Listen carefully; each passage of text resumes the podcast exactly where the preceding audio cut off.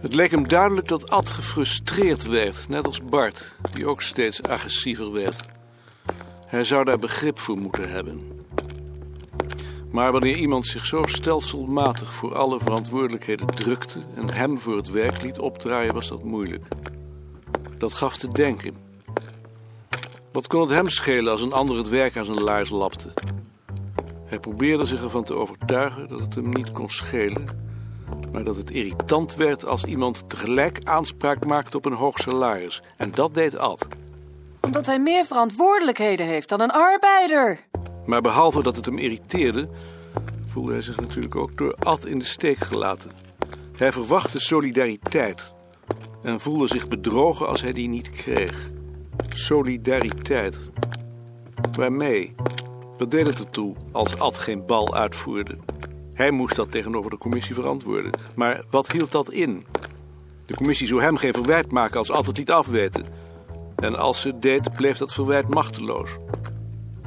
Wanneer hij in tegenstelling tot Ad zijn plicht deed, zoals dat heet, was dat voor eigen rekening. Daar was geen enkele rechtvaardiging voor, behalve dan zijn eigen gevoel bedreigd te zijn als hij het niet deed. Dat Ad daar weer van profiteerde was zijn zaak. Hij kon niet veel harder werken dan hij deed.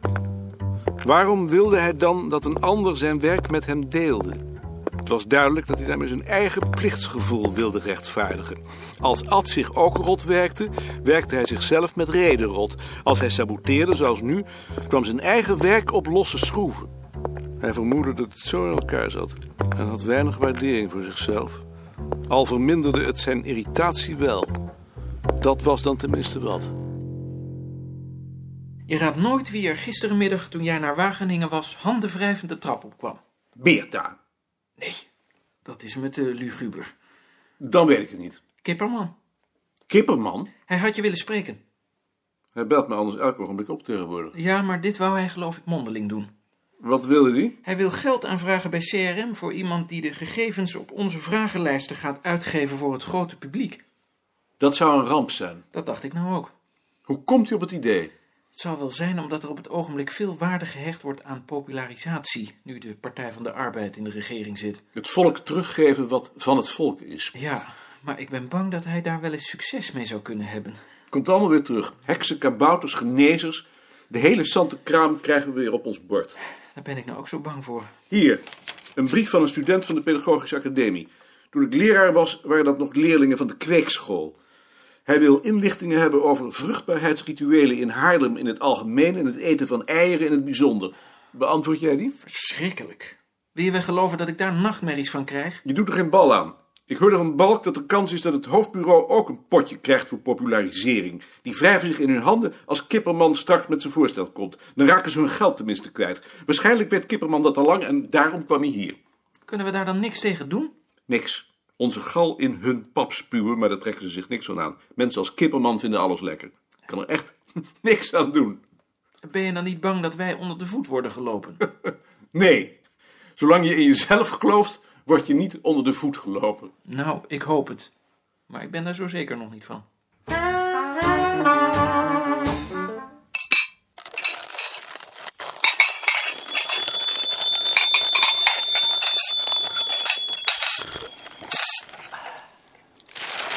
Ja, met Tjalling. Dag, Tjalling. Jullie zaten toch niet meer te eten? Nee, we waren Want net ik ken jullie klaar. gewoontes niet. We hadden het precies om zes uur aan tafel en zijn om tien over zeven klaar. Oh, echt Hollands dus. Ik begrijp dat je dat goed doet. Ja, eigenlijk zou ik dat ook moeten doen. Maar ja, als je alleen bent, gebeurt dat niet altijd. Dat begrijp ik. Je hebt zeker al wel van Asjes gehoord dat ik bij jullie ben geweest? Tussen de twee haatjes, wat een OH is dat zeg. Hoe hou je het daarbij uit? Ik heb er geloof ik wel twee uur over gedaan voor ik weer weg was. Ja, Asjes kent zijn manieren. Maar eerst, hoe gaat het nou met Beerta? Beerta begint weer te schrijven. Toch geen artikelen, hoop ik. Zover is het nog Dat niet. was onder ons gezegd en gezwegen niet veel, vond je niet? Zijn laatste artikel stond anders in een boek van Jan van der Meulen. Ja. dat jij het toen zo onaardig besproken hebt. Weet je dat ik er nog altijd een beetje boos over ben? Beerta niet. Nee, omdat hij verliefd op je was. Daar heb ik niks van. Ach, kom. Hij was toch iedereen verliefd. Ook op mij hoor. Je hoeft je echt niet te generen. Waarom kwam je eigenlijk? Heeft Asjes je dat dan niet verteld? Jawel. Maar ik kwam ook om te zeggen dat ik tot mijn spijt, je moet me echt geloven als ik dat zeg, dat ik echt niet op je symposium kan komen. Me plotseling verhinderd. Vind je het heel erg? Ik zou ook niet komen. Nee, jij komt nooit ergens. En op zaterdagmiddag kan me wel leukere dingen voorstellen. Nou, het spijt me verschrikkelijk. Maar lijkt het onderwerp me nou niet verschrikkelijk interessant. De trouwring. Je had toch wel een interessanter onderwerp kunnen vinden. Ja. Maar ik wil je niet bij voorbeeld ontmoedigen, hoor. Zou ik zeker gekomen zijn als ik niet plotseling verhinderd was geweest. maar Asjes heeft je dus verteld dat ik voor jullie bij CRM geld wil vragen? Dat heb ik gehoord, ja. Wat vind je ervan? Want Jullie zitten op schatten. Nou, daar komt toch heel weinig uit, laten we wel zijn. Behalve dan die trouwring. Dat is zo, je moet het dus eh, zeker doen. Dus je bent ervoor. Ik ben er eh, tegen natuurlijk, ik vind het een weerzinwekkend plan, maar je zult er zeker succes mee hebben. Het is de trend. Ah, Dat begrijp ik nou niet. Waarom vind je het nou weer weerzinwekkend? Dat staat in mijn bespreking van je boek, Tjalling. Maar dat meen je toch niet serieus? Tuurlijk ben ik dat serieus. Je versterkt de mythe dat tradities eeuwen oud zijn, daar ben ik tegen. Hé, jasses, wat ben je toch streng? Je kunt het toch wel wat luchtiger opnemen? Als de mensen het nou leuk vinden. Dan heb je inderdaad een markt. Ja, maar ik doe het natuurlijk niet als ik jou dwars zit. Begrijp ik, en dat vind ik heel aardig van je. Kan je alleen polsen, als vriend, om te weten wat je ervan vindt. En ik zeg je als vriend dat je dat zeker moet proberen. Ik zal me er met hand en tand tegen verzetten, maar ik ga dat verliezen. Nou, moet er eens toch maar eens over nadenken. Doe dat, dan merk ik het nog wel. Tot ziens, zullen we dan maar zeggen, hè? Of eigenlijk tot wederhorens. Dag, Tjalling. Goeie god, wat een klier. Je was anders heel vriendelijk. Ik ben altijd vriendelijk.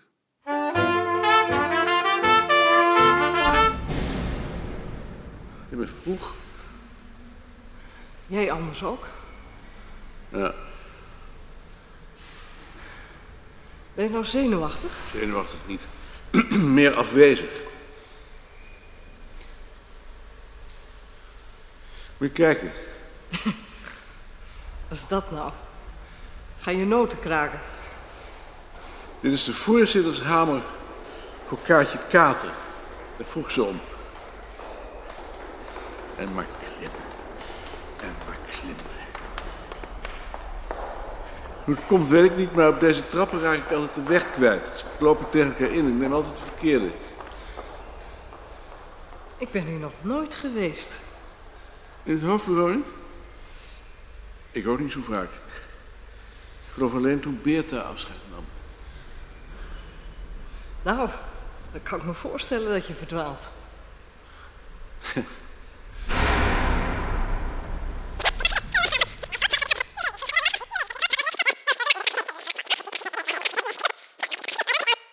Dag, meneer Koning. Ik dacht, ik zal de bandrecorder maar vast installeren... voor het geval u ook de lezingen wilt opnemen. Nee, dat hoeft niet. Alleen de discussie is voldoende. Oh, dat hoeft niet. Omdat mevrouw Haan dat altijd wel wil. Ja, maar bij ons hoeft dat niet. Nou, dan doen we dat toch niet? Dag zien. Je bent zeker wel zenuwachtig.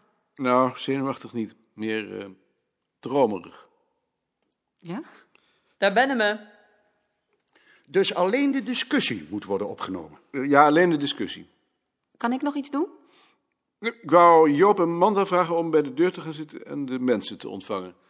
Ik heb een uitnodiging gehad voor een symposium. Is dat hier? Meneer Wigman, Sparreboom. welkom. Professor Wigman. Professor, mag ik u namens Meneer de afdeling Wichman. Volkscultuur van het Professor. bureau van harte welkom heten? Wigman. Beste Wigman. Maarten. Huub, had je geen betere bestemming voor je zaterdagmiddag kunnen bedenken? Hoezo? Het is mooi weer.